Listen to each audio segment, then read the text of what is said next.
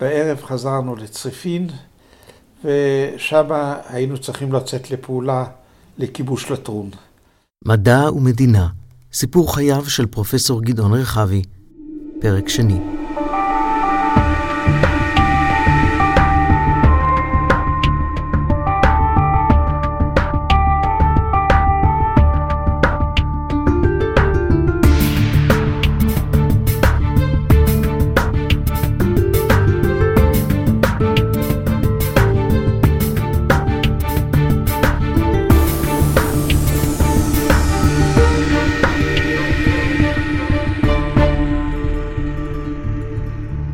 הפרק הראשון של מדע ומדינה סיימנו כאשר יחידת הפלמ"ח בשרת גדעון מקבלת אפטר לראשונה מזה שישה חודשים, והוא פוגש את הוריו יוסף ורחל ואת אחותו חווה בתל אביב. במהלך ששת החודשים האלו הוא משתתף בהגנה על צפת ובקרבות על כיבוש העיר, ומאבד חברים קרובים. מלחמת העצמאות בעיצומה, ובתחילת יוני של 1948, הכוח של גדעון מנויד לקרבות בחזית המרכז.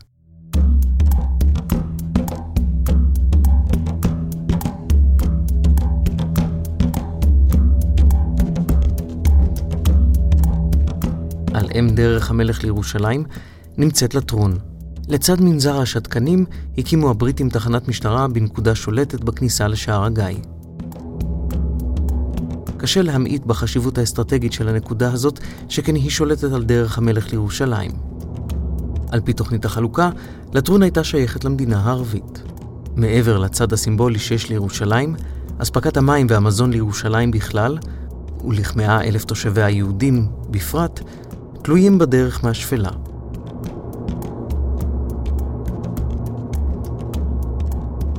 במהלך אפריל-מאי, מבצע נחשון מביא לכך שמרבית הדרך המחברת את תל אביב לירושלים נמצאת בידי הכוחות הישראלים. נותרה רק לטרון והכניסה לשער הגיא. הם נמצאים בידי הכוחות הבריטים. עם סיום המנדט, נקודת המשטרה עוברת לידי הכוח הערבי מתוקף תוכנית החלוקה. כוחות של הליגיון מתפרסים לאורך הרכס, ובאחת נמנעת כניסתן של שיירות האספקה הישראליות לירושלים. משך כחודש עד לעליית הגדוד השלישי לאזור לטרון, הגדוד עמו נמנה גדעון, נעשו ניסיונות לכבוש את היעד. המבצעים הראשונים לכיבוש לטרון, בן נון א' ובן נון ב', נכשלים ומותירים יותר ממאה הרוגים. רגע לפני כניסת ההפוגה הראשונה לתוקפה, ב-11 ביוני, נעשה ניסיון נוסף לכיבוש לטרון. לפני חודש בערך, חודשיים, משהו כזה, מטלפן אלי אדם, שואל אם הוא יכול לבוא לראיין אותי. האח של האיש הזה נהרג בקרב בלטרון. הוא התחיל להתעניין מה היה שם.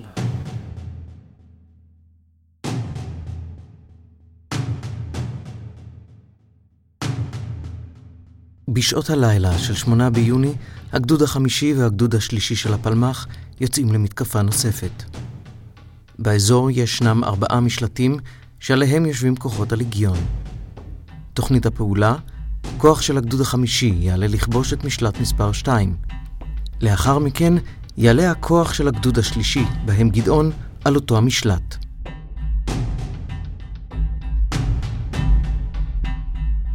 לוחמי הגדוד השלישי יסחבו עמם ציוד רב ותחמושת. המטרה? להשאיר את מחלקת הרתק עם כלי הנשק הכבדים, בהם המרגמות ומכונות העירייה, במשלט שנכבש על ידי הגדוד החמישי, ומשם אמור היה הגדוד השלישי להסתער על תחנת המשטרה עצמה. עד כאן נשמעת תוכנית בהירה מבחינת המשימה. מסתבר שרק על הנייר. ההקלטות הבאות נערכו לפני חודשים אחדים, לאחר הפגישה של גדעון עם אחיו של לוחם הפלמ"ח מהגדוד החמישי, בנימין בני גלעדי, שנפל בקרב על הטרון. אחרי מלחמת ששת הימים, כשלטרון נכבשה, הרב גורן ארגן מבצע לאסוף את כל הגוויות של החללים ולהביא אותם לקבר ישראל.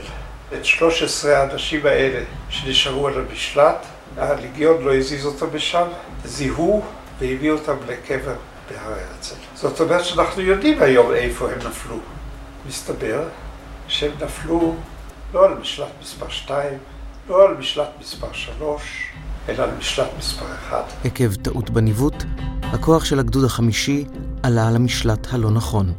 מפקד הגדוד השלישי, משה קלמן, הבחין בטעות וחשש שהמשלט שנכבש נמוך מדי, ולכן הוא עשוי להפוך למטרה נוחה עבור כוחות הלגיון, שיבחינו בכך עם אור ראשון.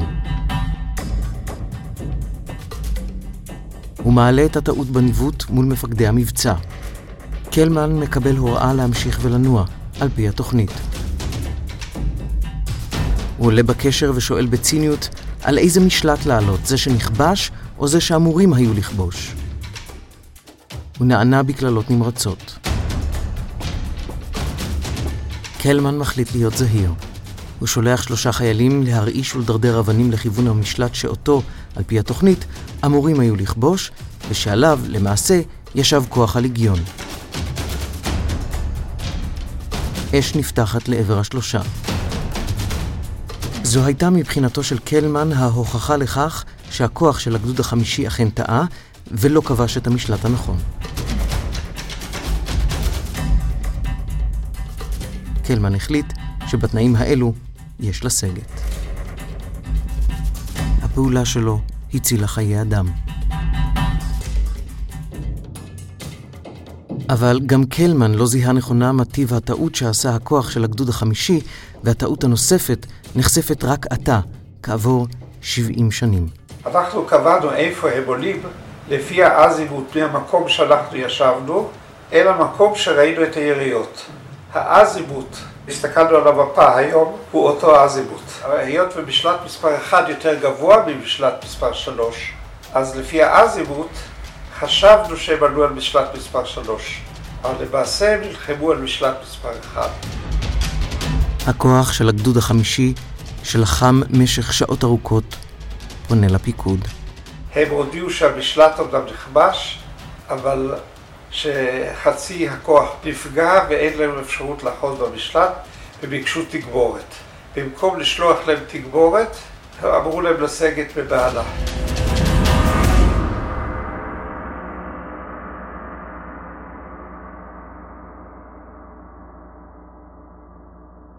נוסף על טעות הניווט, הקשר בין לוחמי הגדוד החמישי ללוחמי הגדוד השלישי לא נעשה בין הגדודים, כי אם במעלה שרשרת הפיקוד. מג"ד 5 דיווח למח"ט הראל, שדיווח למפקד הפלמ"ח יגאל אלון, וזה העביר את הדיווחים למח"ט יפתח, שבתורו העביר את המידע למג"ד 3. 14 לוחמים מהגדוד החמישי איבדו את חייהם בקרב על הטרון במסגרת מבצע יורם. בכל קרבות לטרון איבדו את חייהם 168 לוחמים, ועל אף הלחימה העיקשת והקורבן הגבוה, קרבות לטרון נכשלו, ודרך המלך העולה לירושלים נותרה חסומה עד למלחמת ששת הימים. ההכשרה של גדעון עלתה לכנען בסוף נובמבר 1947, וקרבות לטרון נערכו ביוני של 1948. במשך שבעה חודשים גדעון ראה את חבריו הקרובים נפגעים, בני המזל שבהם נותרו בחיים, וגופם פצוע וחבול. והיו גם אלה ששילמו בחייהם. ממרחק השנים גדעון מביט על התקופה הסוערת הזאת ומנסה להסביר את מה שהיום יישמע בלתי נתפס, איך שורדים מבחינה מחשבתית בסיטואציה כזאת. מבחינה מסוימת היינו פטליסטים.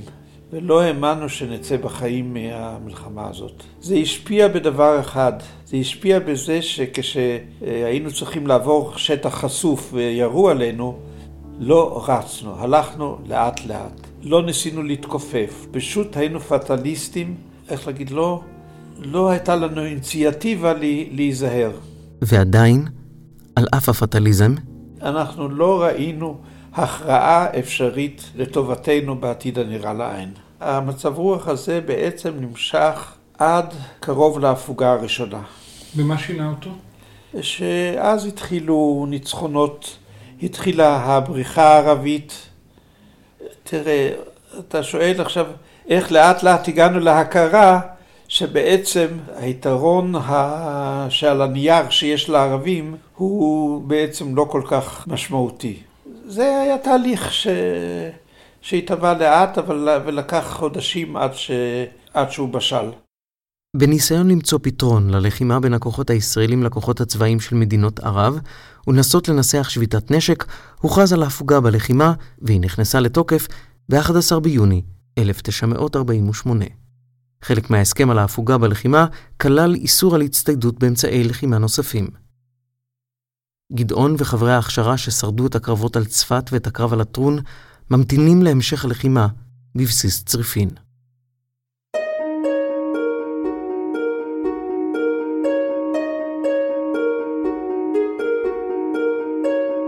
ב-1 ביוני 1948 נחתם הסכם המשלב את כוחות האצ"ל לתוך צה"ל. כחלק מההסכם, על האצ"ל להפסיק את רכישת הנשק העצמאית. במהלך קיץ 1947 החלו נציגי האצ"ל באירופה לארגן אונייה שתביא עימה נשק ומעפילים. זמן ההתארגנות הארוך הביא לכך שהתוכנית יצאה לפועל כמעט כעבור שנה, והאונייה הייתה מוכנה להפלגה ביוני של 1948. לאור ההסכם שנחתם על שילוב האצ"ל בצה"ל, הנהגת האצ"ל מודיעה על קיומה של האלטלנה לממשלת ישראל. האונייה יוצאת לדרכה מבלי לידע איש, ובכלל זה את פיקוד האצ"ל בישראל, מחשש שיהיה מי שינסה לסכל את התוכנית. הסיבה? האלטלנה יצאה להפלגה ביום בו החלה ההפוגה הראשונה, ב-11 ביוני.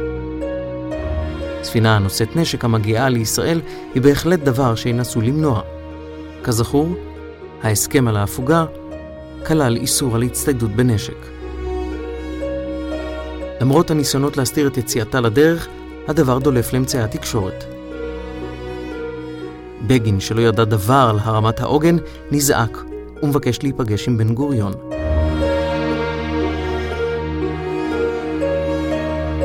ב-16 ביוני כותב בן גוריון ביומנו, מחר מחרתיים אמורה להגיע אונייה של 4,500 טון, פולשת, המביאה כ-900 איש, 5,000 רובים, 250 ברנים, 5 מיליון כדורים, 50 בזוקות ועשרה נושאי ברנים. מנהל נמל תל אביב מניח שבלילה אפשר יהיה להוריד הכל. לדעתי, אין לסכן נמל תל אביב. אין להחזיר אותם. יש להעלותם לחוף בלתי ידוע.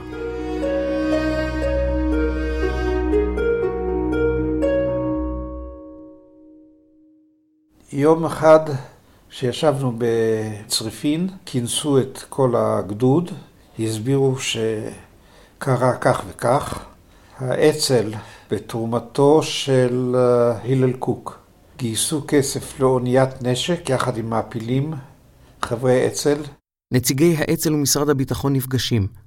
אנשי משרד הביטחון מחליטים להפנות את האלטלנה לכפר ויטקין, על מנת לעקוף את פקחי האו"ם. עד כאן חשוב לציין, הכל נעשה תוך הידברות והסכמה של שני הפלגים הציונים הניצים, מפא"י וצה"ל מזה, הרוויזיוניסטים והאצ"ל מזה. אבל עם הגעתה של האלטלנה לחופי כפר ויטקין, ההסכמיות מתפוררת, ומתחילה אחת הפרשות החשובות בתולדות המדינה, פרשה הנחשבת פצע פתוח עד לימינו אנו.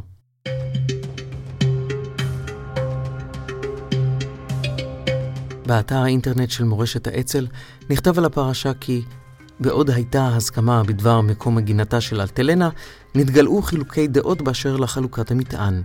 בגין ביקש כי 20% מן הנשק יועבר לירושלים במטרה לחמש בו את הגדוד הירושלמי, ובן גוריון נתן לכך את הסכמתו. בקשתו השנייה של בגין הייתה שיתרת הנשק תועבר לצה"ל כדי לצייד את גדודי האצ"ל שהתגייסו זה מקרוב לצבא. לבקשה זו לא ניתנה הסכמה של נציגי הממשלה, כי הם ראו בכך דרישה לחזק צבא בתוך צבא. הם לא הבינו, כך לשון האתר, כי לאחר שנים של מחסור מתמיד באמצעי לחימה, רצה בגין לתת לחייליו את ההרגשה שאינם באים עירומים. לגבי בגין, הייתה זו שאלה של כבוד. עד כאן מן האתר של מורשת האצ"ל. בנוגע ל-20%, זו אכן הייתה דרישתו של בגין.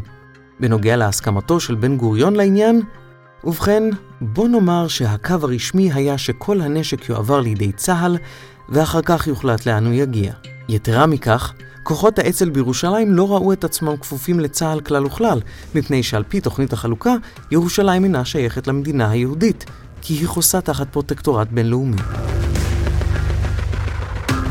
ב-20 ביוני, בעיצומה של ההפוגה הראשונה, מגיעה אלטלנה לכפר ויטקין. כוחות האצ"ל מתחילים לפרוק ממנה את הנשק. על סיפונה עדיין 940 איש. כוחות צה"ל מכתרים את האזור, וניתן אולטימטום להעביר את הציוד שנפרק באופן מיידי לצה"ל. כמה מיידי? ניתן אולטימטום של עשר דקות. באצ"ל מתארים את האולטימטום כמעליב וכמשפיל. הם דוחים את הדרישה, וחילופי אש בין צה"ל לכוחות האצ"ל מתחילים ביום המחרת. לאחר מכן, הלטלנה יוצאת לתל אביב. ב-22 ביוני, יומיים לאחר הגעתה לחופי ישראל, היא מתמקמת מול חופי תל אביב. מרבית הנשק עוד עליה, כמו גם 940 האנשים. ברגע שהאונייה הפליגה לכיוון תל אביב וירו עליה, כינסו אותנו בצריפין, הסבירו לנו שזו בעיה פוליטית, שיש פה ניס... לפי דעתם אולי ניסיון לפוטש, אנחנו לא יודעים מה, זה דבר תמוה ובלתי מוסבר, מי שרוצה יכול לא להשתתף בפעולה, ונתנו לנו כל אחד באופן אישי להחליט אם אנחנו יוצאים לתל אביב או לא. הביאו אותנו לתל אביב, הלכנו ברגל לכיוון שפת הים. מטרתנו למנוע את הורדת הנשק בחוף תל אביב. בדרך שהלכנו, בתל אביב, היו הרבה אנשי אצ"ל שהתרוצצו ברחובות. אני הלכתי אחרון בטור של כל הגדוד, הייתי חובש, אז הלכתי בזנב הטור. ברגע מסוים הופיעו שלושה חברי אצ"ל עם רובים שלופים, תפסו אותי ככה, אתה תמות.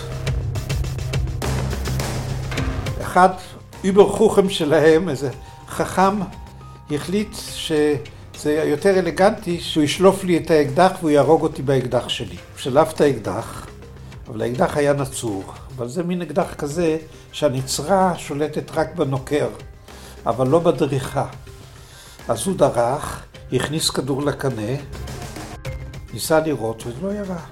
הוא מתעקש להרוג אותי באקדח שלי, עד שהוא עוד מתעקש כה וכה, איזשהו מפקד יותר גבוה שלהם, של האצ"ל, ראה מה שקורה שם, וצעק להם, הוא פלמחניק, תעזבו אותו. וככה ניצלתי. מה החסינות שהם נתנו לפלמח? מה יכלת להיות שהוא לא פלמח? זאת אומרת, מה... יכולתי להיות, אני יודע, חבר הגנה, אני לא יודע מה. לא יודע מה. מיחידה אחרת, לא יחידת פלמח. כשאני הגעתי לחוף, האנשים שלהם היו עם בגדים רטובים על החוף. אספנו אותם, היה שם מחנה צבאי, מחנה יונה. שם הכינו להם אוכל ובגדים יבשים, והחליטו להביא אותם למעצר במחנה יונה. הם לא דיברו עברית, האנשים האלה, זה עולים חדשים, אה, אודים מוצלים עם דוקטרינציה של האצ"ל, שקפצו למים ושחו לחוף. היות ודיברתי יידיש איתם, אז הסברתי להם ש... שאנחנו לוקחים אותם למחנה יונה, שיש להם שם בגדים יבשים, והכינו להם ארוחה. אז הם אמרו, בסדר, הם, הולכ...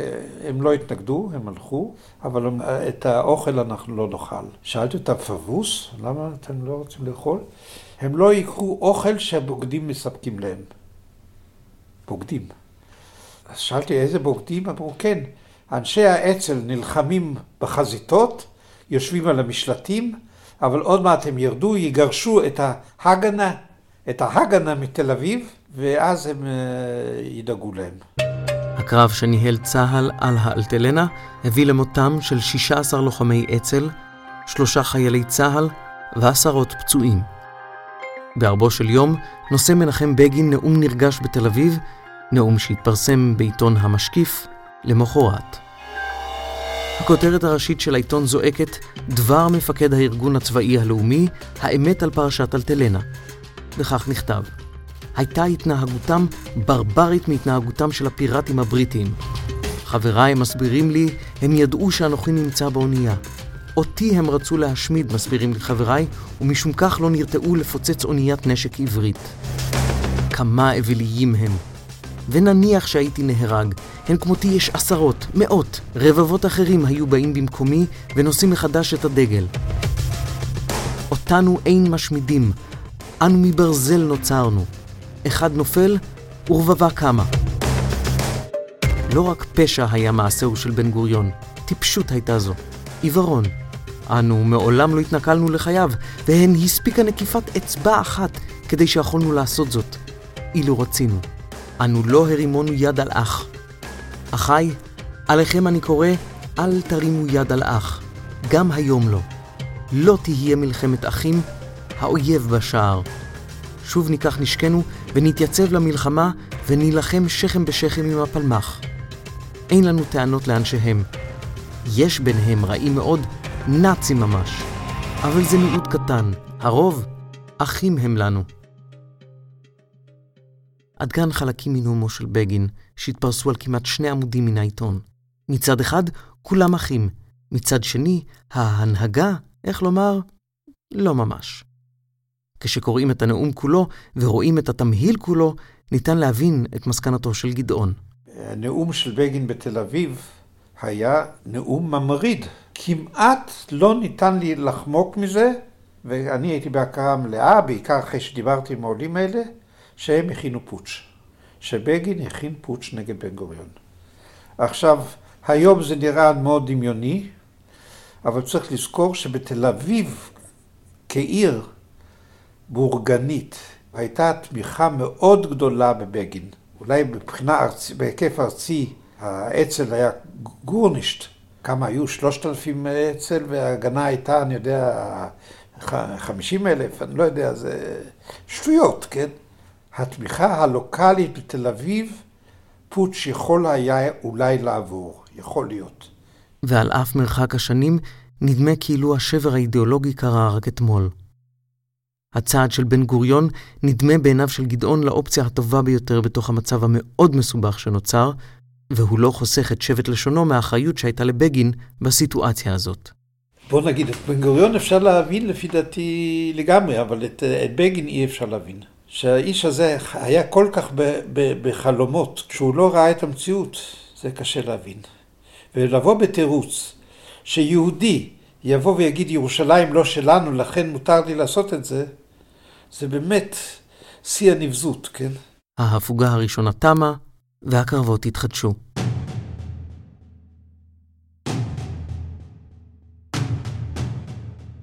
בעשרה ביולי, הגדוד של גדעון מתמקם ממזרח ללוד. מבצע דני לכיבוש לוד, רמלה, לטרון ורמאללה יוצא לדרך. הכוח מתארגן בגזר ויוצא ללוד דרך שורה של כפרים ערביים. כבשנו אותם בפרוצדורה מאוד פשוטה. הכוח התייצב כקילומטר או פחות מהכפר, פתח באש אינטנסיבית על הכפר. כשראינו שמתחילה בריחה מהכפר, הפסקנו את האש, נתנו להם לברוח, והכפר התרוקן. נכנסנו לכפר ועברנו לכפר השני, והדבר חזר על עצמו כמה וכמה פעמים, עד שהגענו לפאתי לוד. מתוקף תפקידו כחובש, גדעון מתמקם בתחנת איסוף הפצועים. שאר הכוח ממשיך בלחימה ונכנס לעיר. התחיל קרב, והקרב נמשך שעות רבות, קרב עיקש. הגיעו פצועים, היו די הרבה פצועים שהגיעו אליי. על פצוע אחד, אני רק אספר, הוא בא פצוע בטן, וכידוע אסור לפצוע בטן, אסור לתת לשתות. הוא ביקש שאני אתן לו לשתות, ואני בהתחכמות אמרתי לחברים, אל תיתנו לו לשתות, חבל על המים, הוא לא יחזיק מעמד. בקיצור, בחור עברי, ונסע רופא בהדסה, ניסיתי ככל יכולתי לחמוק ממנו כשהגעתי להדסה. גדעון לא יכול היה לטעון לערפול חושים מצידו של הפצוע. זכר, זכר אותי היטב, כן, הוא שמע אותי טוב מאוד. הפרוטוקול הרפואי חייב את גדעון. לא, אסור היה לו לשתות, הוא ידע את זה אחר כך, רק על ההתחכמות שלי. זה היה הדבר הלא יפה.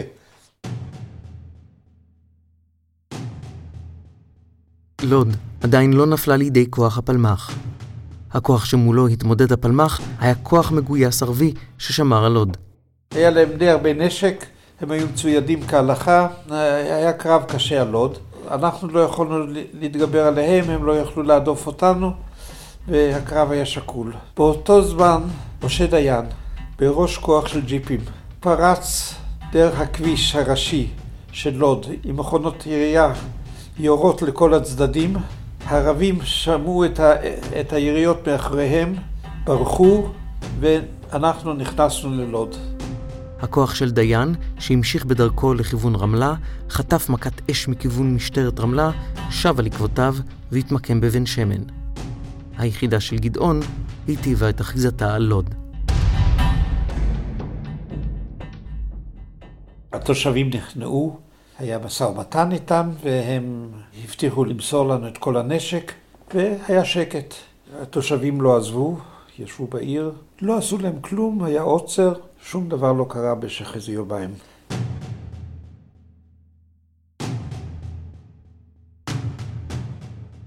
פתאום נכנסו לעיר שתי שריוניות של הלגיון הערבי. הם ראו אותנו, נפנפו לנו לשלום, הם חשבו שזה כוח ערבי. הם לא זיהו שזה יהודים, הם לא ידעו שלוד נכבשה.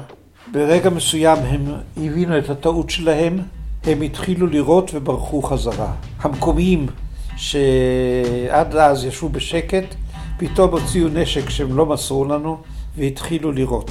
הקרב על העיר החל מחדש, אך בתוך דקות הוכרע. נכבדי העיר פונים לכוח הצבאי של הפלמ"ח. לפי מה שסופר לי, אני לא הייתי נוכח, אבל סופר לי באותו מעמד שהמנהיגי היישוב הערבי בלוד ביקשו רשות לעזוב את העיר ושלא נפגע בהם. משום שאחרי העסק הזה הם פחדו כנראה מנקמה.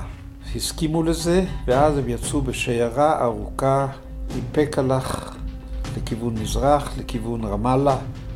אנחנו נענו אחריהם, רוב הכוח שלנו הלך בעקבותיהם, והגענו עד ביר מעין. היישוב רעות של ימינו. עד הכביש בין לטרון לרמאללה. בדרך הם זרקו חלק מהחבילות שהם סחבו, וזה היה רחמנות להסתכל עליהם. הם הלכו ונעלמו.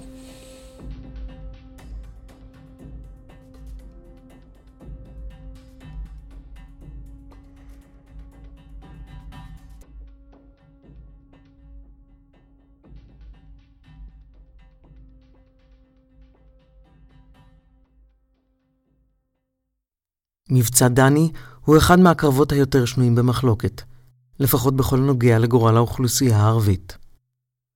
הביקורת העיקרית טוענת שבמהלך הקרבות כוחות הפלמ"ח טבחו בבני המקום. נתן אלתרמן התייחס לכך בטור השביעי, שם הוא כתב, חצה עלי ג'יפ את העיר הכבושה, נער עז וחמוש, נער כפיר. וברחוב המדובר, איש זקן ואישה נלחצו מפניו אל הקיר. והנער חייך בשיניים חלב, אנסה המקלע ונישא.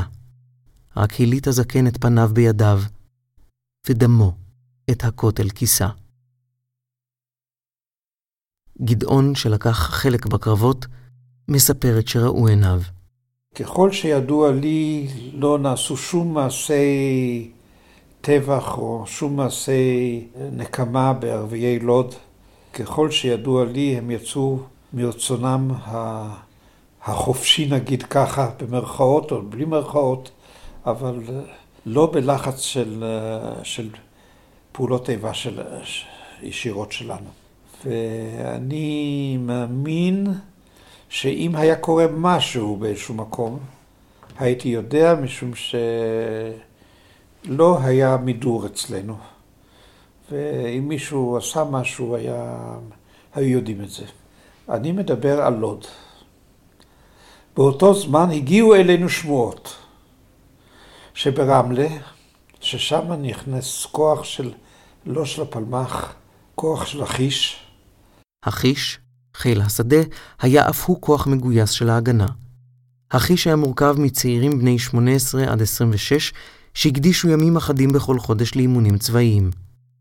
בעוד חברי הפלמ"ח מזוהים עם השמאל הסוציאליסטי, חברי החיש היו שייכים לכל הזרמים בקשת הפוליטית, ממפא"י, עבור בציונים הכלליים ועד לפועל המזרחי. בני עיר לצד חקלאים, חילונים לצד דתיים.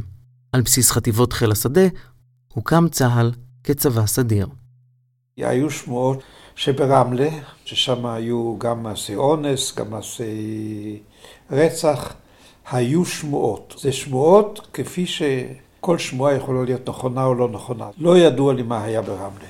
בלוד, אני חושב שאני יכול באמינות גבוהה מאוד להגיד שלא היה שום גירוש ישיר בכוח. ירו באלה שהיה להם נשק, הם ירו מתוך אחד המסגדים, זרקו רימון לתוך המסגד ואז הם יצאו ונכנעו.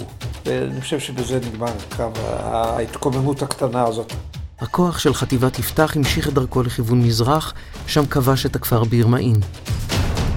מבצע דני הסתיים שעות אחדות לפני כניסת ההפוגה השנייה.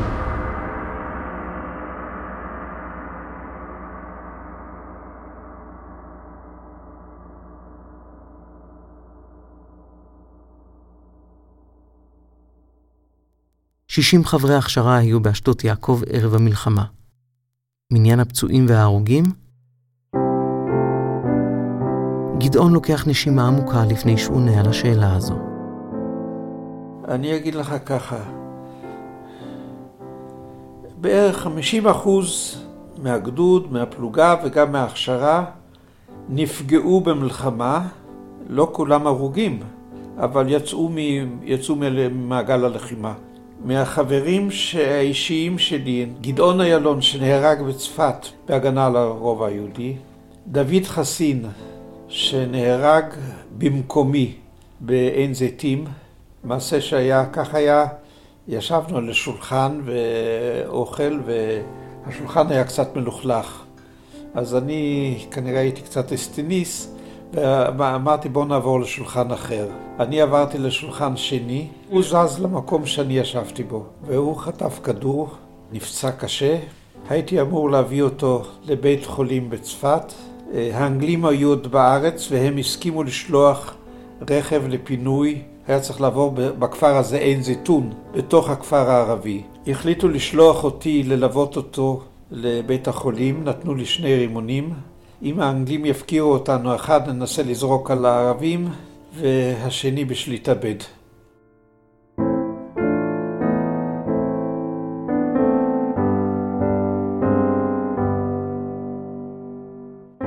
למזלי או לא למזלי, אינני יודע, הוא נפטר לפני שיצאנו לדרך. אה, נשארנו שניים, חיים דומשוויצקי ואני.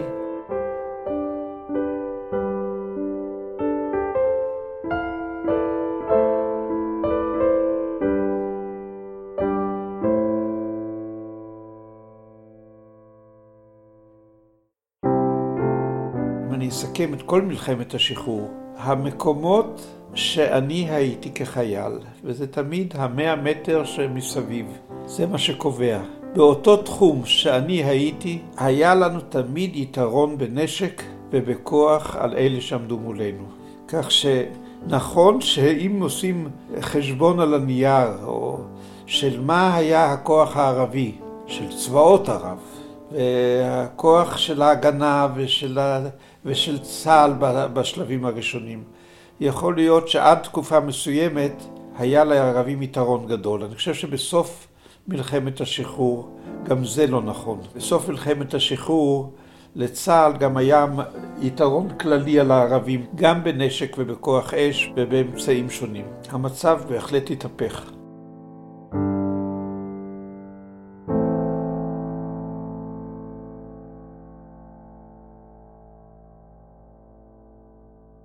עם תחילת ההפוגה השנייה, הפוגה של כשלושה חודשים בין יולי לאוקטובר 1948, חברי הכשרת אשדות יעקב לקיבוץ יפתח משוחררים מלחימה פעילה, ובט"ו באב תש"ח החברים עולים על הקרקע באצבע הגליל, על הדרך שבין מצודת כוח לקיבוץ מנרה.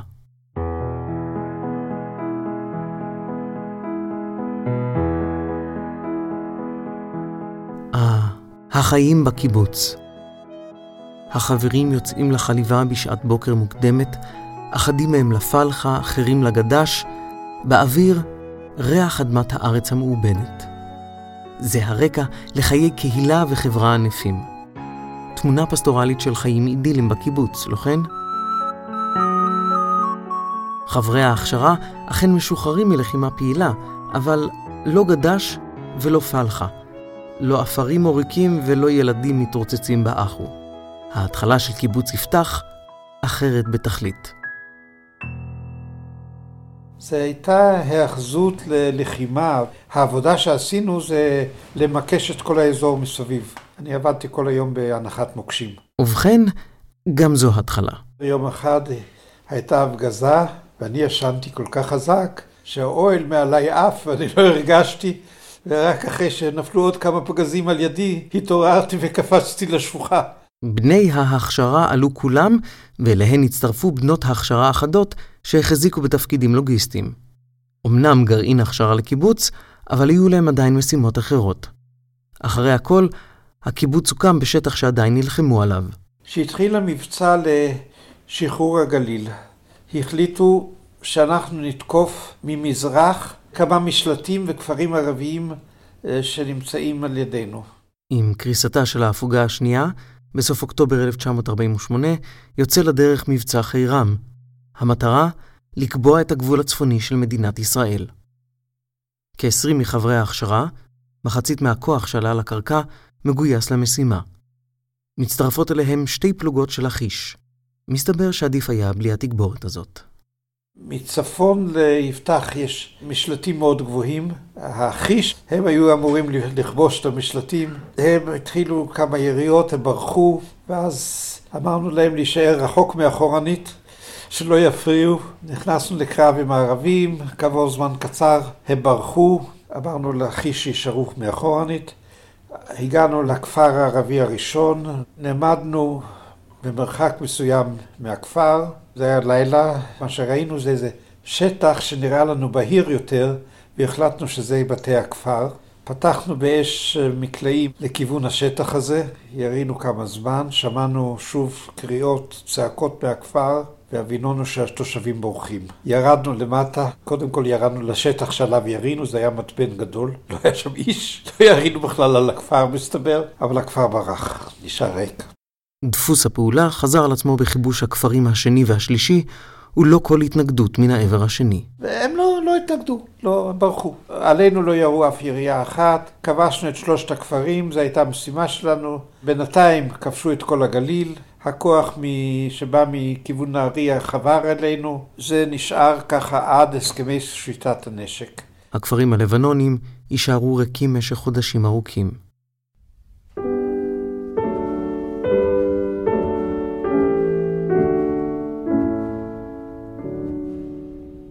הלחימה במסגרת מלחמת העצמאות נסתיימה ב-10 במרץ 1949, כשהקרב על העיר אילת הוכרע.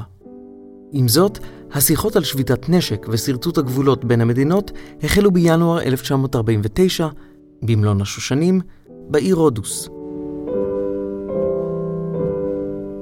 עם כל אחת משכנותינו נחתם הסכם. עם מצרים בסוף פברואר, עם לבנון בסוף מרץ, עם ירדן בחודש אפריל ועם סוריה בסוף יולי 1949.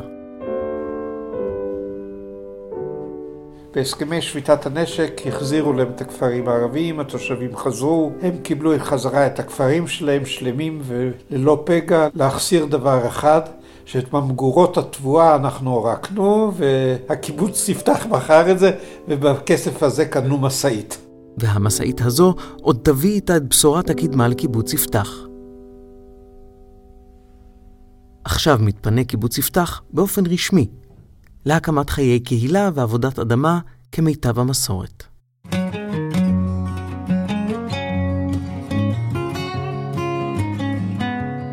אנחנו יושבים הלאה במשק יפתח, מתחילים לבנות צריפים, מתחילים לבנות uh, מקלחת, מתחילים לבנות uh, מטבח, הבחורות באות, מתחיל להתפתח משק מסודר.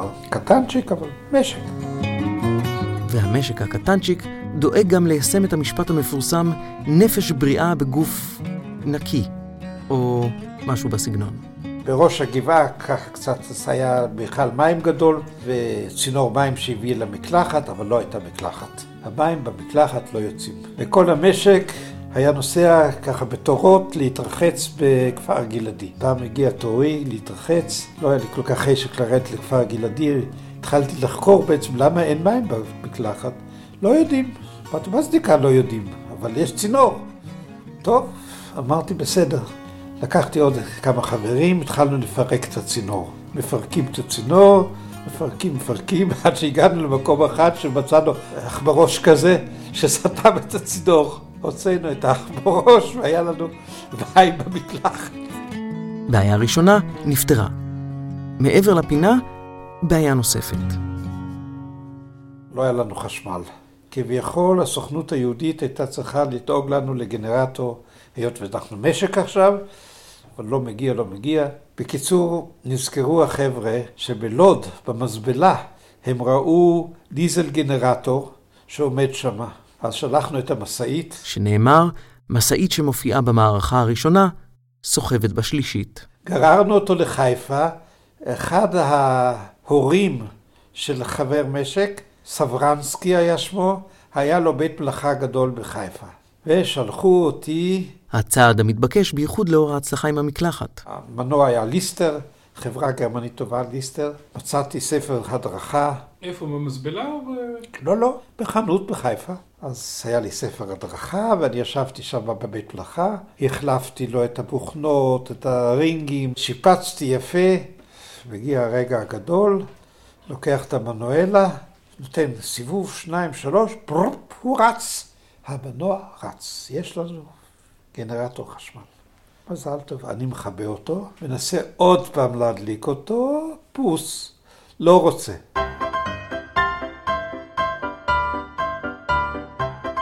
אז הלכתי לאיזה בית מלאכה, לדיזלים בחיפה, קראתי למומחה שיבוא להציל אותי.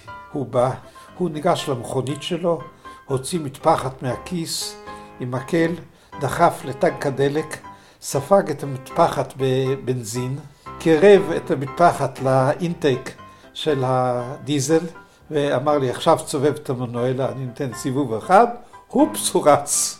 המנוע ששכב במזבלה בלוד אגר מים.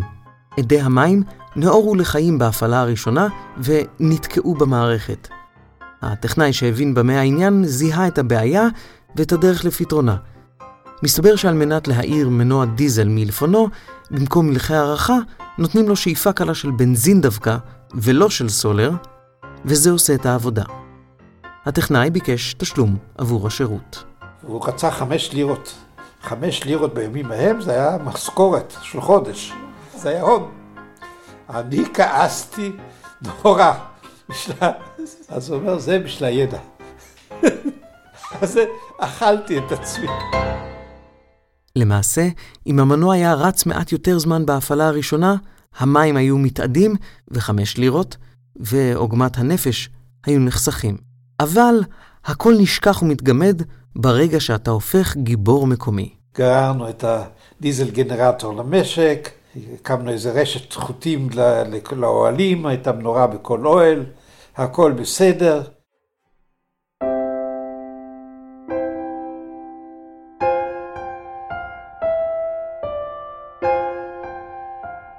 המערכת השיתופית שהיא קיבוץ, שורשיה בסוציאליזם, שפנים רבות לו. התפיסה הסוציאליסטית קרובה לליבו של גדעון, אך ביטוייה הרבים והקשר החזק שלהם לנעשה בברית המועצות, הרתיעו אותו יותר מפעם אחת, והוא מצא את הדרך שלו לנווט בין התפיסות. מי שהחל את דרכו בשומר הצעיר, עבר לתנועת מחנות העולים, הקים קיבוץ וחי את חייו הבוגרים בעולם האמיתי, מסתכל על המערכת כולה במבט מפוכח. פולחן האישיות שהיה להם על רוסיה, לא רק אישיות, כל הפולחן של הקומוניזם, מאוד לא נראה בעיניי. אני הייתי מאוד, איך להגיד, אני זוכר את זה באופן מאוד ברור, שהייתי בהכרה מאוד חזקה שהקומוניזם הזה הסטליניסטי ושל השומר הצעיר. זה איזשהו, איזושהי מאפיה. כשהייתי בן 14-15, לא הבינותי מה, מה קרה לקומוניזם. מה שכן עלה בדעתי אז, שהם לא נתנו גישה חופשית לעיתונאים, לתיירים, להסתובב ברוסיה באופן חופשי. ואמרתי, אם איזה ארגון לא נותן לך לראות את מה שאתה רוצה ולהסתובב חופשי, סימן שיש לו מה להסתיר. כנראה שמה שהוא מסתיר זה גיהנום, אבל גם אם זה מה שהוא מסתיר זה גן עדן, אני לא סומך עליו. ואתה לא יכול לקבל מדינה שלא נותנת חופש לצאת, שלא נותנת חופש להיכנס. אני הלכתי להכשרה ולקיבוץ, משום שחשבתי שזה הדרך היחידה לשרוד בארץ. הגישה הסוציאליסטית קרובה לליבי, העולם הקפיטליסטי יש בו נבלויות משלו, אין שום ספק בזה. כל עוד לא היו ארגוני פועלים מספיק חזקים, זה גם היה אסון לא רגיל. פה בכל אופן הייתה אפשרות להתהוות ארגוני פועלים ולהגן על עצמם ולהגיע לאיזשהו מודוס ויבני שגם עובדים חיים בצורה סבירה. קיבוץ לא קומוניזם הוא לא דבר ממשלתי, הוא לא דבר שהמדינה כופה עליך, זה דבר התנדבותי וזה לא שייך אחד לשני. ברור שאף פתרון קיצוני הוא לא פתרון. ואיכשהו קפיטליזם נאור הוא כנראה הדבר הקרוב ביותר שיכול להיות, כאשר אם נקפוץ מכאן לדמוקרטיה, כנראה שהדמוקרטיה בצורה המודרנית היא גם כן לא פתרון אמיתי, לא פתרון נכון. אתה רואה מה קורה עם טראמפ כזה, אז אתה לא צריך יותר הדגמות.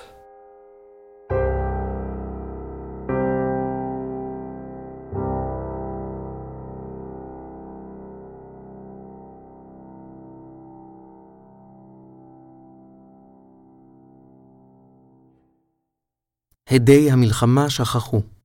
גדעון הצעיר, שמילדות חלם להפוך מדען חוקר, מודיע לחבריו להכשרה שאיתם הלך דרך ארוכה, שעם פתיחת שערי הטכניון לשנת לימודים, הוא נרשם ללימודים, נפרד מהם לשלום, ויוצא אל העולם האמיתי. הוא מחליט ללכת וללמוד הנדסה.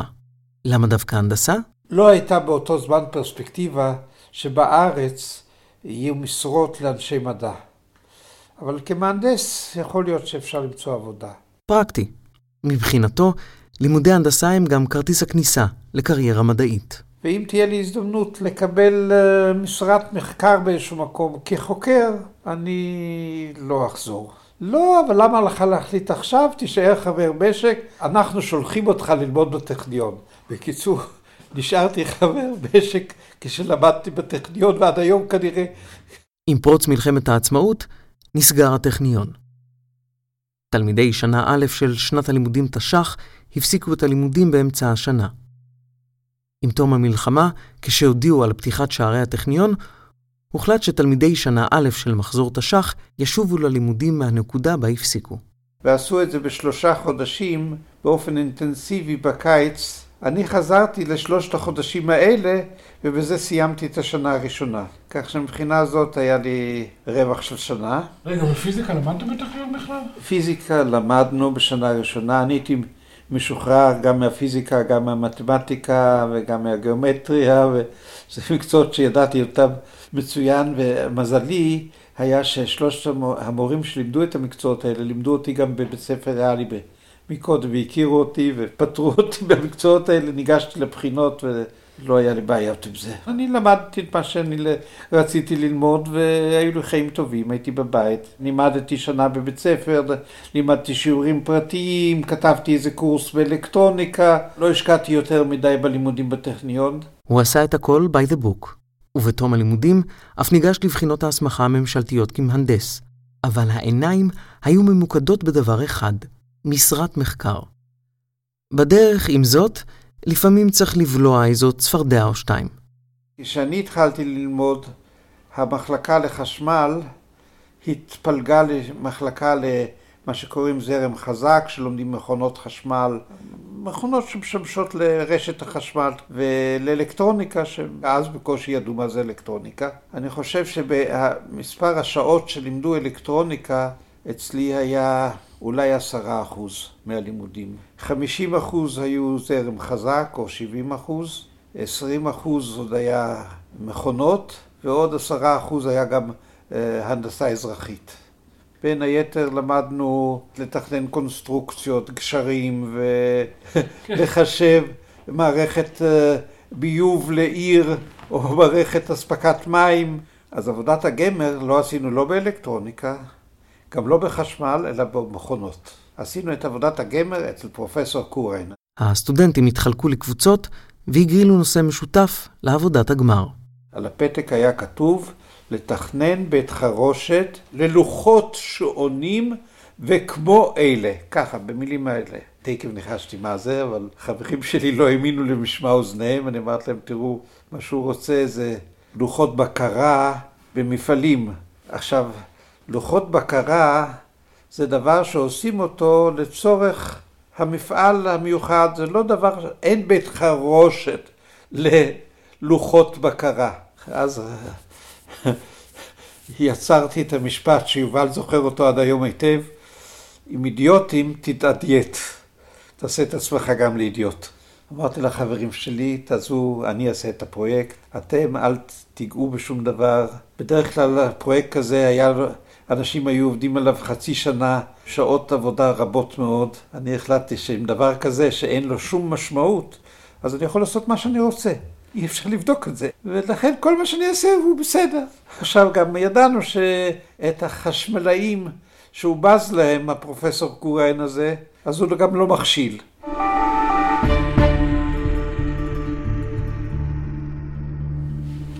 מה זה פיזיקה?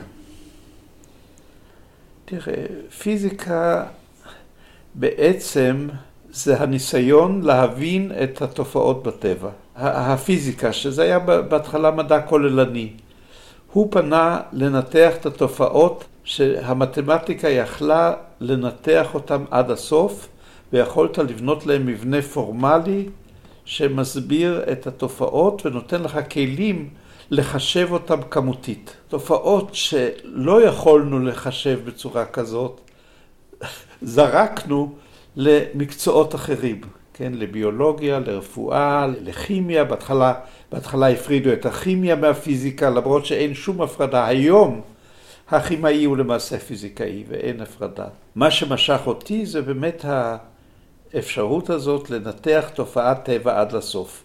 ולכן בשעתו זה היה הפיזיקה, זה כמעט, הייתי אומר, זו הייתה כמעט ההגדרה של הפיזיקה, אלא שיש תופעות מסובכות מדי, שעד היום אנחנו בקושי מצליחים לגשת אה, לנתח אותם, כן, אם זה לנסות להבין את אה, מבנה ה-DNA, או זה דברים שמתחילים היום להשתלט עליהם, אה, הרבה התעסקות במבנה המוח, וגם שמה כבר הכניסו אנליזה כמותית בשיטות מתמטיות, ויש חלקים של מבנה המוח שמנתחים אותם, אז היום כבר חלק ממבנה המוח כן מצליחים להכניס כדיסציפלינה קוונטיטטיבית ששיטות מתמטיות מצליחות להתגבר עליהם, אבל זה ההתחלה. ואם בהתחלות עסקינן, בוא נחזור להתחלה של הקריירה המדעית של פרופסור גדעון רחבי. הרגע המיוחל הגיע. מיד עם סיום הלימודים בטכניון, ומבלי שהייתה בידו אפילו תעודת בוגר, גדעון פונה לאורים ולתומים של הפיזיקה בארץ, שיושב באוניברסיטה העברית בירושלים. נסעתי לירושלים, ניגשתי לפרופסור היחידי שהיה בפיזיקה תיאורטית בימים ההם, פרופסור רקח. בכל המחלקה לפיזיקה היו, אני חושב, עוד שני פרופסורים ותיקים מפליטי גרמניה, ש... איך להגיד, יכלו להיות מורים בבית ספר תיכון, אבל לא יותר מזה. והיו שניים יהודים ציונים שבאו מאנגליה, הם, הם היו ניסיונאים, experimentalists. זאת אומרת, בעצם הפיזיקה בארץ זה פרופסור רקח, פחות או יותר לבד. כן, כן. היחידי שעסק בפיזיקה תיאורטית היה רקח. ניגשתי אליו, אמרתי לו כך וכך. אמרתי, תראה, אני אוטודידקט, אה, למדתי מה שלמדתי. אז הוא אומר לי, תשמע, זה אתה מסכן את, את צווארך.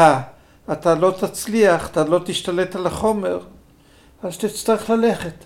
אתה מבזבז את הזמן שלך. אני מוכן לקבל אותך. כשפרופסור גדעון רחבי מספר על המנחה שלו, פרופסור רקח, ניתן לשמוע בתיאור המאופק את ההערכה הרבה שהוא רוכש לו. היה המדען היחידי שבא לארץ מציונות, שהוא יכול היה להיקלט בכל אוניברסיטה אמריקאית. הוא היה תלמיד של פרמי, עשה כמה עבודות מאוד יפות כשהוא היה עוד באיטליה.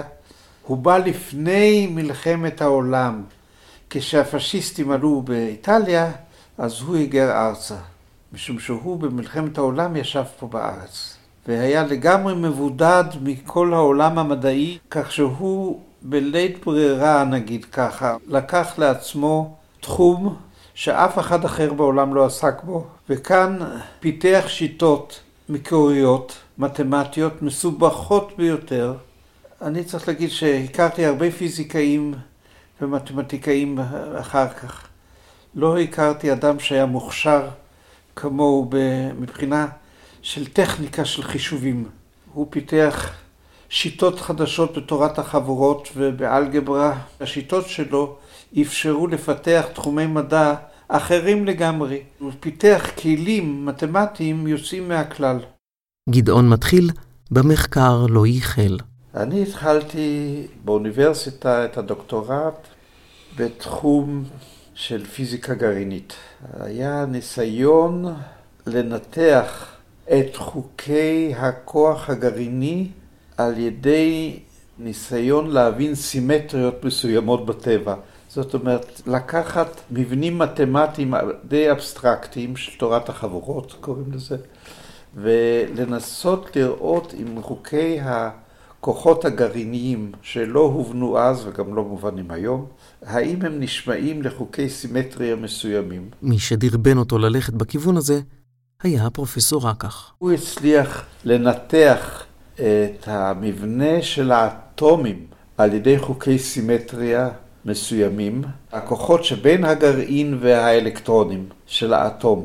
הייתה לו הצלחה מרשימה על ידי זה שהוא ניצל תכונות סימטריה מתמטיות להסבר של התופעות באטום. והוא, כשאני באתי אליו, הוא אמר, תנסה לעשות אותו דבר על הכוחות הגרעיניים.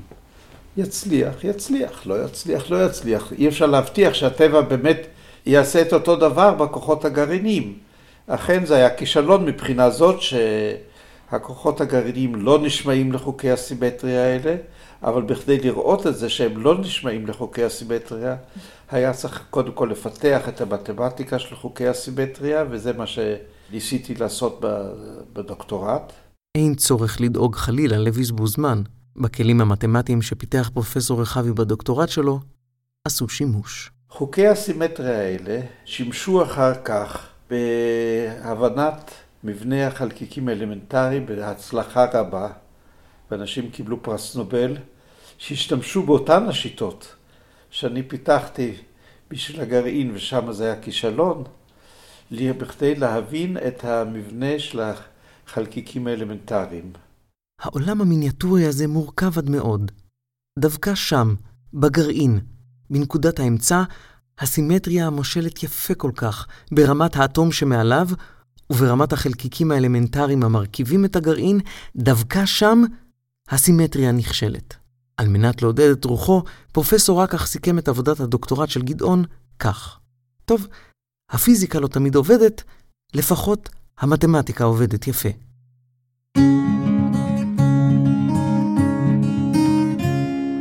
עם סיום עבודת הדוקטורט, התקבל גדעון לפוסט-דוקטורט בפיזיקה גרעינית באחד המקומות החשובים והטובים לנושא.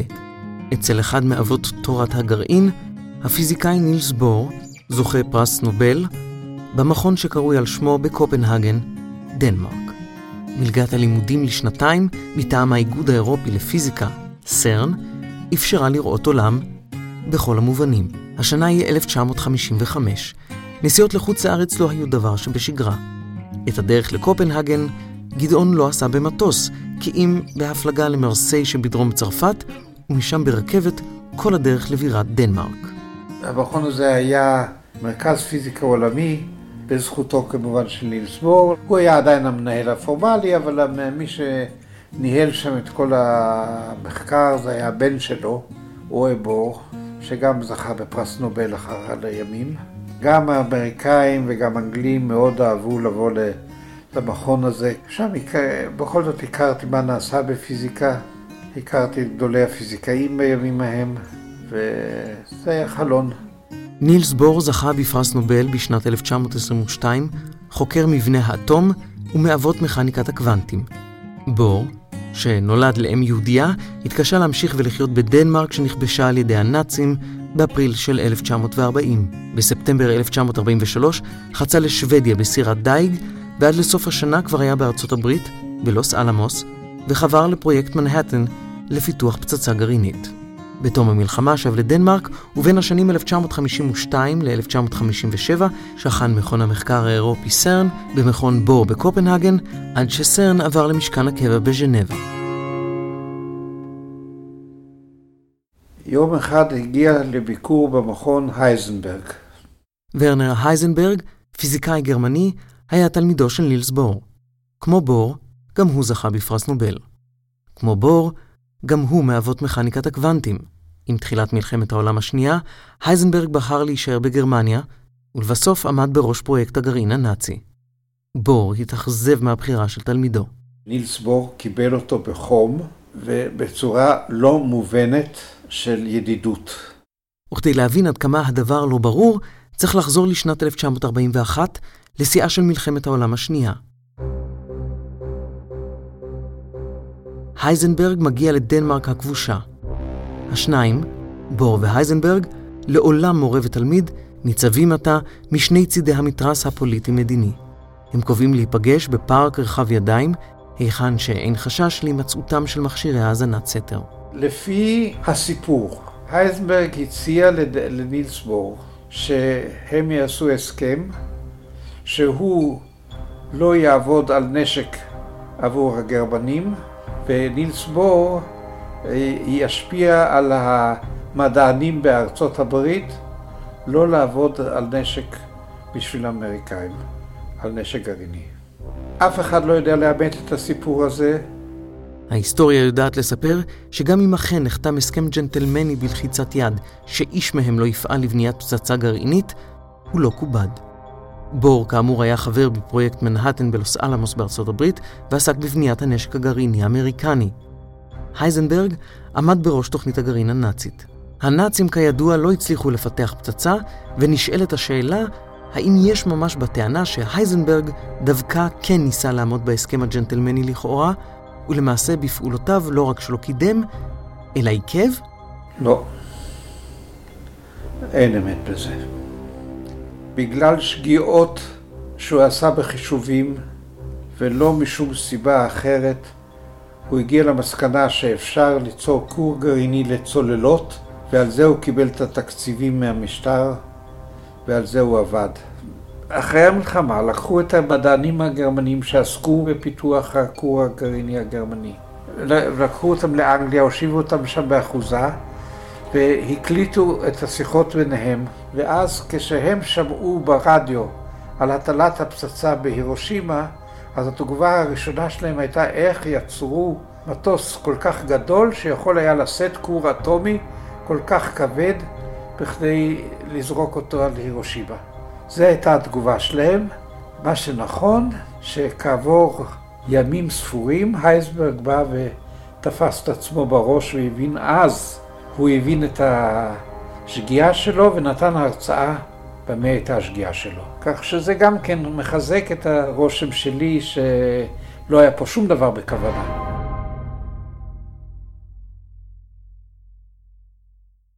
שנים אחר כך נקרתה בדרכו של פרופסור רחבי ההזדמנות לקרוא את כתבי היד המקוריים של עבודתה של קבוצת המחקר של הייזנברג מאותן השנים. פרופסור אוסטרלי לפילוסופיה, שהיה בארץ בשבתון, חקר את הקשר שבין מדע ומוסר, והוא חיפש פיזיקאי דובר גרמנית שיסביר לו את החלקים המדעיים הכבדים. פרופסור רחבי ראה את הטעות שהביאה לכך שלגרמניה הנאצית לא הייתה פצצת אטום. הוא עשה טעות שנראית הגיונית, וזה כל הבעיה. היא נראית מתקבלת על הדעת במכה ראשונה. ומה עובר בראש כשמחזיקים ביד את תוכנית הגרעין הנאצית? מה עובר בראש? אה, הוא היה פטריוט גרמני שעבד בעוד הפידה. עשו טעויות, כמה טעויות שעשו, כשהמשטר הוא משטר של אה, דיקטטורה, גם בתחום המדעי ואי פתיחות לעולם. אז זה הסכנה של מה שקורה. לדאבוני, המסתורין יישאר מסתורין. למה הייזנברג בא להיפגש עם נילס בור? ויותר מזה, למה נילס בור, כשאני הייתי בקופנהגן בשנת 56, למה הוא קיבל אותו בזרועות פתוחות ובחביבות? דבר שהוא לא היה חייב לעשות אותו בכלל. לא היה צריך להזמין אותו, לא היה צריך לקבל אותו וכן הלאה. שהייתי בז'נבה בוועידת האו"ם, האטום למען השלום. בספטמבר של 1958. שם פגשתי את נילס בור והייתה לי איתו שיחה מאוד ארוכה שטיילנו בגן. לדאבוני לא העזתי לשאול אותו על הייסברג, אבל בוא נגיד ככה, ברור שמהשיחה עם הייזנברג לא יצא כלום. הסיפור היה לא מובן, נשאר לא מובן, ויישאר לא מובן לעולם. הם לקחו את, ה, את הסוד שלהם לקבר, ואנחנו לא נדע מה באמת היה שם.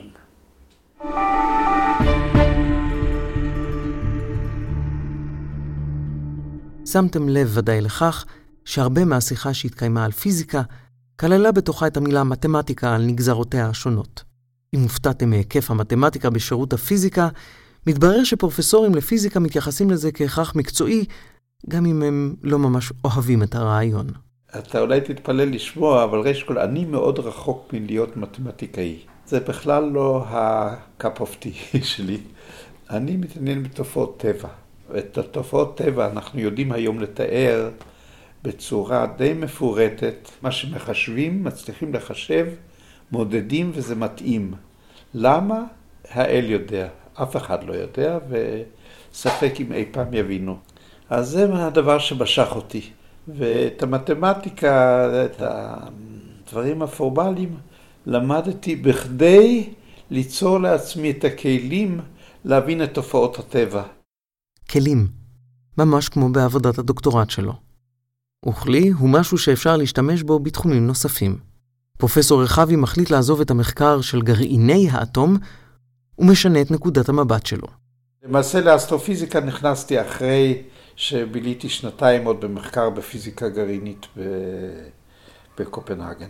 אסטרופיזיקה זה לא בדיוק אסטרונומיה, שוב יש חלוקה. אסטרונומיה זה באמת מחקר אמפירי של התבל, מבנה היקום, מבנה הכוכבים. אסטרופיזיקה היא ניסיון לעשות אנליזה מתמטית, פיזיקלית, של התופעות שהאסטרונומים רואים.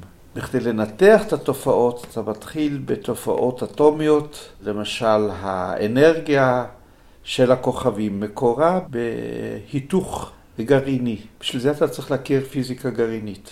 התנועה של, הפנימית של הכוכבים, הזרימה, היא מתחילה בזה שאתה צריך להכיר בשבועות מצב. אתה צריך להכיר את המבנה המולקולרי ואיך הוא משפיע על הלחץ, על הטמפרטורה וכן הלאה שישנם בתוך כוכב. זאת אומרת, האסטרופיזיקה מנסה לנתח את התופעות שהאסטרונום רואה.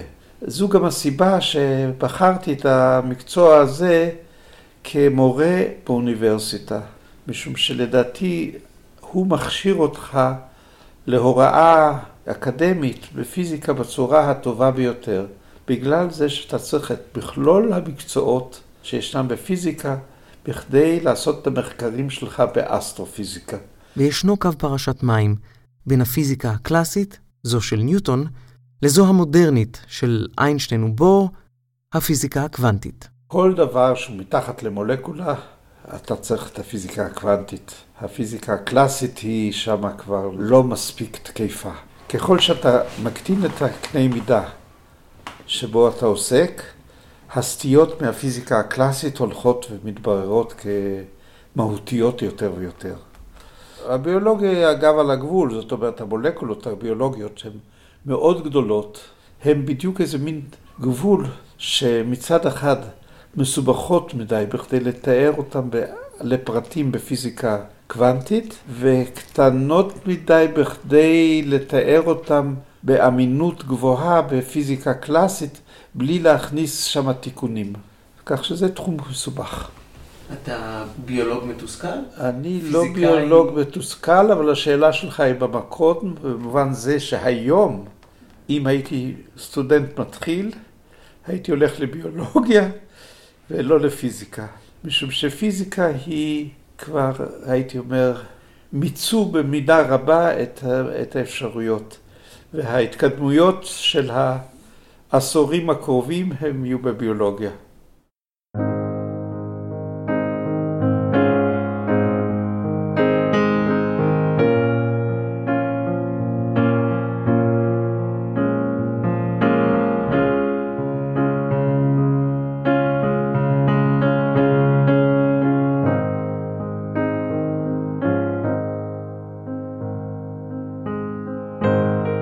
לסיפור חייו ומשפחתו של גדעון רחבי ניתנה הכותרת מדע ומדינה, ונדמה כי מבחינתו של פרופסור רחבי חד הם.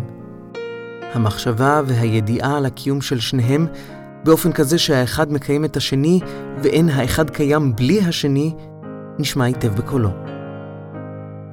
ההפתעה הגדולה בחיים זה באמת ההתפתחות הטכנולוגית הכללית, שהשפיעה על הצבא אצלנו, ושהערבים לא יכולים לקלוט את הטכנולוגיה הזאת כמו שצריך.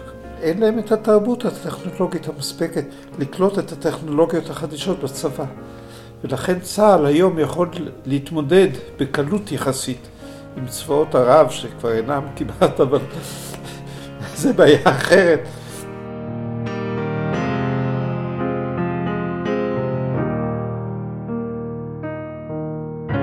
וכשהוא מתבקש להפנות מבט לאישי, לפרטי, האם הוא מרוצה מהקריירה שבנה ובחר לעצמו? עדיין לא קל לו לנתק את האישי מהכללי. תמיד קיימת המחשבה והידיעה שכולנו קשורים זה בזה. תראה, זה לא רק, תראה, זה לא רק קריירה אישית, זה באמת קריירה ששילבה את כל המעבר לישראל חזקה עם עתיד שלי הוא נראה בטוח. קשה לדעת מה יהיה בעוד 50 שנה, אבל אם לא יהיה הרס פנימי, אז נראה לי שהעתיד של, ה, של הילדים, של הנינים, מובטח והם יכולים לפתח חיים פעילים ומעניינים ועם סיפוק. סיפוק ממחקר, מפיתוח טכנולוגי, מאומנות וכן הלאה.